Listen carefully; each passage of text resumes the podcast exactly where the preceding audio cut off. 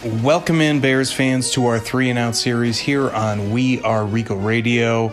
As usual, giving some key takeaways from uh, Bears' performance and this most recent one against the Houston Texans at Soldier Field ended in a very positive way for the Bears, 36 to seven.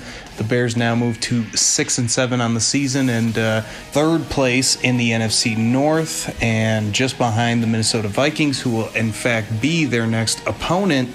And uh, I guess one thing that maybe a lot of Bears fans are dreading, but playoffs still an option for this team. Of course, assuming that they are able to get a few more victories, but you know the Bears could definitely win out the rest of the way, and that's going to be our first takeaway: is how quickly things can change in the NFL. I mean, the Bears losing six straight, looking terrible.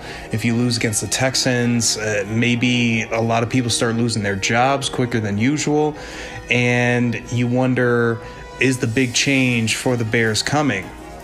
Now it's not maybe a for sure thing that a change is coming, especially if the Bears were to win out. And you see against the Vikings, you know, that's a team that the Bears can win. That was a very competitive game at Soldier Field. So we'll see if they have an answer there. The Jags are the team after that, and they're going to be set for basically the second or first pick overall in this upcoming draft. So that should be a victory right there. And the Packers, after their victory, they're pretty close to claiming that number one overall seed, as well as the Saints lost to the Eagles, if they have nothing to play for in that Week 17 game, that might be a game of backups, and the Bears again could win that game.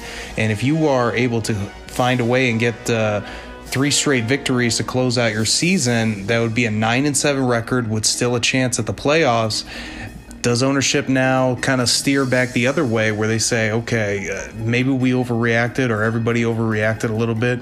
It was a disappointing middle stretch of the season, but the team found a way to rebound and get back into the playoffs. So, very, very interesting to see what's going to happen the rest of the way. But uh, this Texans game, and I would say this leads us right into our second takeaway. What ownership has to be careful of is how indicative these victories potentially could be to what the team's actual level of success is. And what I kind of mean by that is the Texans, if they had their full roster of players and how many guys they've had injured, maybe they come away with a much better performance. And then on top of it, too, they have an interim head coach. You know, that didn't work so well for the Bears last week against the Lions when the Lions had their interim head coach but uh, this time the, the Bears are able to take advantage of Romeo Crennel's led Texans. But uh, had the Texans maybe had some of their star players back, or at least some of their uh, healthy starters, and this game turns out to be something else, you know, uh, are we talking about the Bears as being a, good team. And then even if they're able to find a way to win these last three games against the Vikings, the Jags, and the Packers, especially if that Packers game is just against backups, you know. It, really that's only beating the bad teams on your schedule, and that's really the only victories on the Bears' uh, schedule so far this season. When they've played bad teams, they've won. When they've played good teams, they found a way to lose, and even some of the bad teams like the Lions, they found a way to lose, and even, you know, the Vikings. I don't know if the Vikings are a great team. They're certainly. Uh, a solid team at six and seven, but they might be trending towards bad with how they've been playing as of late the Bears definitely have an opportunity to find a way to get to nine and seven this year, and uh, at least you could say with Matt Nagy, he's never had a losing season as Bears head coach, and the worst he's done is eight and eight, and that would be last season at 2019. In 2019, I should say. Really going to be interesting to see what these last few weeks hold, but that evaluation, and I mentioned this before, you know, what is going to be the evaluation by ownership of the job that this team has done if they find a way to rack up those victories? Our third and final takeaway is going to focus in more on the game itself and you know, a, a, lot of interesting developments. You had David Montgomery set the tone with an 80 yard touchdown run. You know, he doesn't have a ton of speed, but if he can find a way to do a little bit more of that consistently, and this makeshift offensive line continues to play better and better. Uh, maybe there's a little more of a future there for David Montgomery than uh, previously thought, especially if he's given an opportunity, which he hasn't gotten much of. And even in this game, only 11 carries. Uh, Matt Nagy just, he's firm in what he believes in, and that is throwing the football. You would think with some of those uh, uh, early points and getting 30 at halftime and having that huge lead that you would almost just want to run the ball every down in that second half and get out of there with a victory and make sure that Mitchell Trubisky didn't let the uh, Texans back in with any kind of turnovers. But Mitch played terrific himself. Uh, maybe not maybe not stellar, stellar, but very efficient. A 126.7 quarterback rating, three touchdown passes. He only missed on nine throws out of 33, so you'll you'll definitely take that with Mitch and his inaccuracy issues. But you wonder if maybe he has something to play for.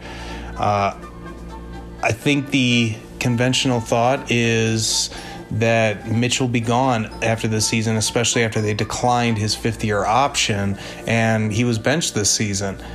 But you know he's he's definitely shown out a little bit better these last couple weeks. I don't know what to really make of it because it's bad teams, and Mitch hasn't necessarily struggled against bad teams. He's struggled against beating the good teams, the playoff teams, and getting the victories against like the Packers when you need it. And he was unable to deliver at this year as well. Not that it was all on him, but again, uh, you know, Mitch's record against really good teams is not going to stand out as something that's eye popping. If anything, it's going to be eye popping in a negative way. And then uh, you look at Cole Kmet. I thought he had himself a really solid day. Uh, there needs to be more of him. He seems like a playmaker that they really could have taken advantage of more this year. And maybe it was just the fact that he's a rookie and it's really tough as a tight end in your rookie year. But man, with his athletic ability, you wonder if maybe he should have been out there a little bit more. And he's pretty difficult to bring down, too, which is nice to see. Uh, he has maybe a little bit brighter of a future than previously thought, but it, it just so early and we've just seen so little. You wonder what the heck uh, the Bears coaching staff is doing with him. Al Robinson had a phenomenal game, really responded after, I guess you could say, maybe having a, a big blunder last week against the Lions. I don't know.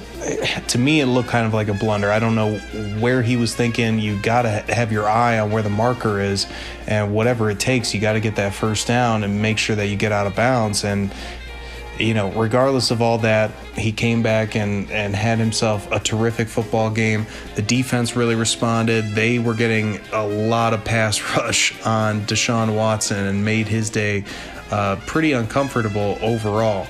So it, it, was great to see more of that uh, pressure that we've been looking for. And the Bears in total got themselves uh, seven sacks, and that's uh, that's quite a response. But overall, it was a, a really great performance. You really can't put any holes in it. The offense was terrific. The defense was terrific. Special teams was great.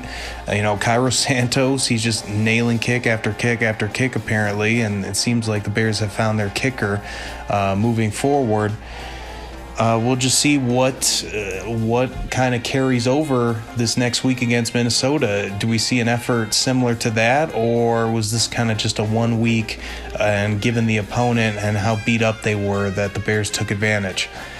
Either way, uh, a good uh, reprieve from the normal disappointing, stressful Bears game. So I think overall fans can at least enjoy that part probably not going to get into the top 10 of the draft anymore. Uh, it looks pretty unlikely, and I would think that they're going to finish around uh, 15th, 16th if I had to bet. But, you know, if they roll these off, and they definitely can get to 9 and 7, maybe they're a playoff team. And maybe the Bears, who knows, goes on some crazy run just because it's the NFL. Not that I necessarily believe in it, but that'll do it for us here on We Are Regal Radio's Three and Out enjoy uh, the upcoming football this week, and hopefully, we're talking about another Bears win.